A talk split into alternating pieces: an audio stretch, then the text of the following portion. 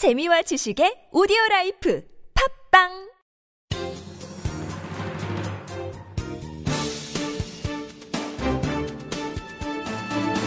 일간 사설 5월 9일 토요일 한국일보 사설.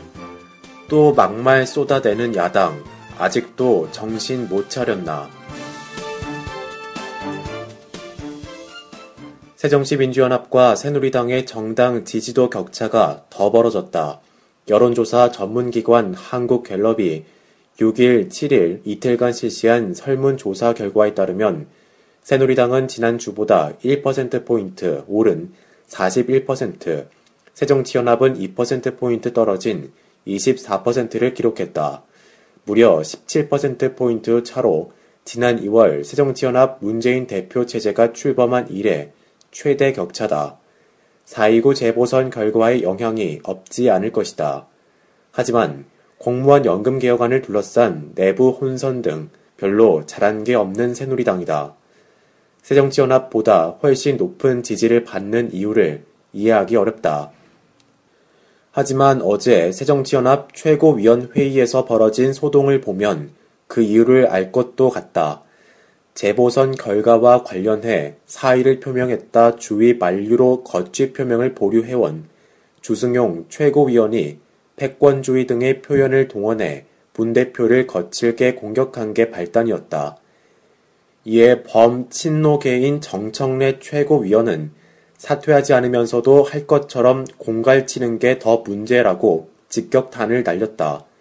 공식 회의 석상에서 대놓고 공갈 운운하며 인격 모독적인 독서를 내뿜은 그에게서 최소한의 양식과 품위를 찾아보기 어렵다. 공당의 지도부 일원이기 전에 한 개인으로서 품성의 문제다. 그것도 취재 기자들이 지켜보는 자리에서였다. 언론 보도를 통해 이런 소동을 접한 국민들이 제1야당을 어떻게 생각할지는 뻔하다. 당 지지도가 떨어지지 않으면 오히려 이상한 일이다. 재보선 참패의 원인을 냉철하게 돌아보기보다 문 대표 체제의 모든 책임을 돌리는 주 최고위원의 자세는 문제가 있다. 전날 비노계 이종걸 원내대표 당선을 계기로 당 화합 분위기가 조성된 가운데 열린 첫 최고위원회의에서 또다시 친노 패권주의 비판의 날을 세운 것도 적절했다고 보기 어렵다. 그렇다고 시정 잡배보다 못한 정 최고위원의 독설이 정당화될 수는 없다.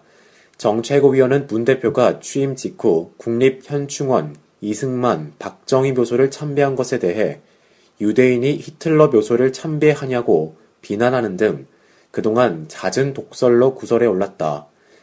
주 최고위원은 정 최고위원의 막말에 치욕적인 생각이 든다. 나는 세상을 이렇게 살지 않았다며 사퇴 선언과 함께 지도부 총사퇴를 주장하고 최고위원회의 석상을 박차고 나갔다고 한다. 재보선 참패의 충격을 딛고 당을 추슬러야 할 문 대표에게는 난감한 상황이다. 개파가 다른 신임 이 원내대표와의 호흡을 맞추는 것도 쉽지 않은 일이다.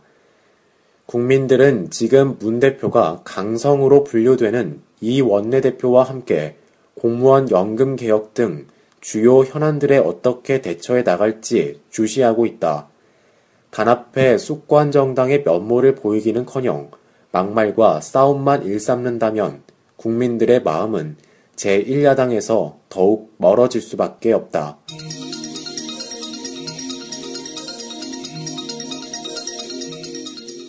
홍준표 소환은 성완종 리스트 수사의 시작일 뿐 홍준표 경남지사가 성완종 리스트에 오른 8명 중 처음으로 검찰에 소환돼 조사를 받았다.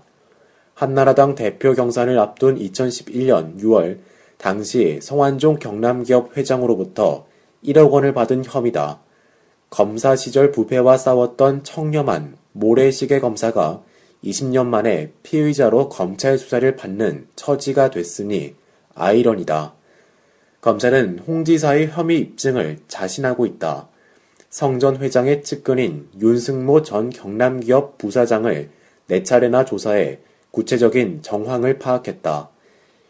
윤 전 부사장은 아내가 운전하는 차량을 타고 국회에 가서 1억 원이 담긴 쇼핑백을 전달했다고 진술했다.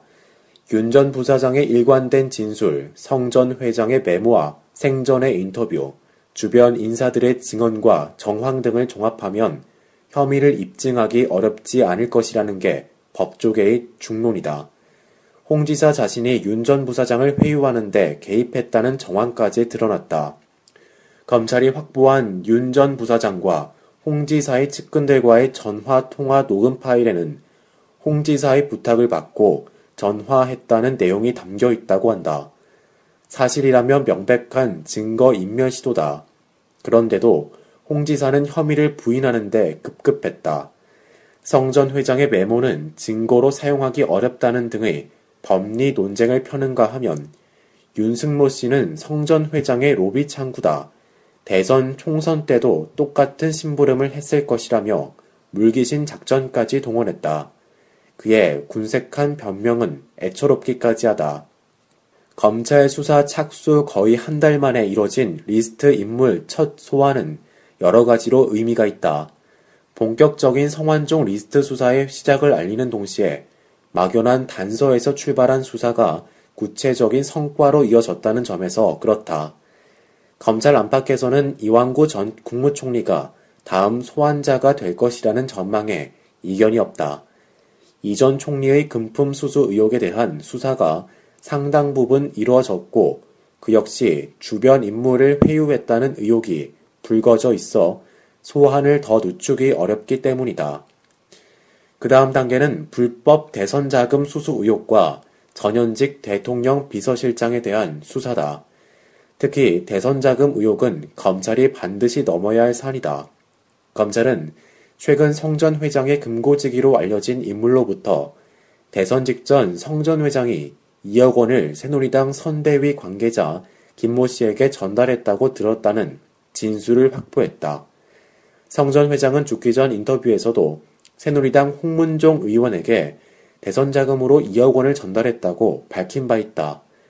수사 의지만 있으면 지금까지 나온 단서만으로도 충분하다. 검찰은 누구의 눈치도 보지 말고 오로지 드러난 증거와 사실만으로 엄정하게 수사해야 한다.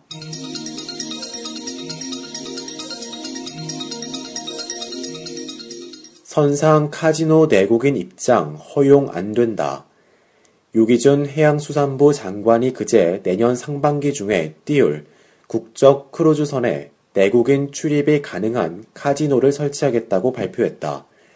크루즈 산업 활성화 및 마리나 산업 전략적 육성 대책 일환으로 선상 카지노의 내국인 출입을 허가하면 사업 시행 초기 크루즈 관광 확산에 적잖은 도움이 되리라는 논리다.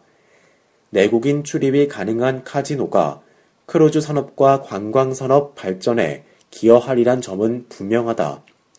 카지노 산업이 황금알을 낳는 거위로서 확인된 지 오래다. 아시아의 도덕 국가 싱가포르가 2010년 카지노 복합 리조트를 열어 외국인 관광객을 비약적으로 늘렸다. 일본도 지난달 28일 자민당과 유신당 의원을 중심으로 카지노 해금을 포함한 특정 복합 관광시설 지역 정비 추진 법안을 제출했다. 아베 신조 총리가 앞장서 카지노의 필요성을 역설했고 도쿄, 요코하마, 오사카 등 주요 도시들이 벌써부터 유치 경쟁에 나서고도 있다. 내국인 카지노인 강원랜드 매출액이 2005년 8,100억 원에서 지난해 1조 4,900억 원으로 껑충 뛴 데서 보듯 내국인의 추가 카지노 수요도 충분하다. 그러나 이런 국내외의 움직임이 내국인 출입 가능한 카지노 추가 도입의 논거가 될 수는 없다. 카지노 산업이 사행성을 조장하고 도박 중독자를 양산하리란 우려가 워낙 크기 때문이다. 이런 우려는 결코 기우가 아니다. 싱가포르는 외국인 카지노 출입자에게 하루 100 싱가포르 달러, 1년에 2천 싱가포르 달러의 입장료를 물리는 등 상당한 제한을 두었는데도 이미 카지노 중독이 심각한 사회 문제로 부상했다. 사회적 취약계층이 도박 중독에 한결 쉽게 빠지는 현상도 여러 신뢰로 확인됐다. 파친코 업소가 즐비한 일본은 도박 의존증 의심 환자가 성인 5명 중 1명꼴인 536만 명에 이른다. 잊을만 하면 터져나오는 강원랜드 주변에 잡음은 두말할 나위도 없다. 카지노는 도박 산업의 꽃으로 통한다. 그만큼 중독성이 강하다. 최근 아시아 카지노 산업의 흥성은 정통적 카지노 게임이 아니라 바카라 중심으로 이뤄졌다.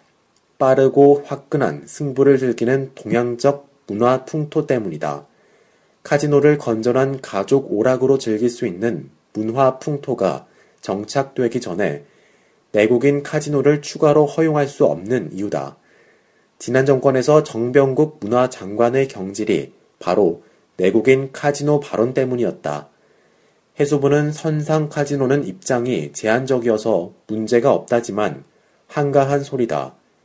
2월 선상 카지노 허용 심사 당시 내국인의 출입을 엄격히 제한하고 외국인 전용으로 운영하겠다던 약속을 내팽개친 전력까지 있다. 장관목, 아니 정권의 명운을 걸겠다면 또 모르겠다.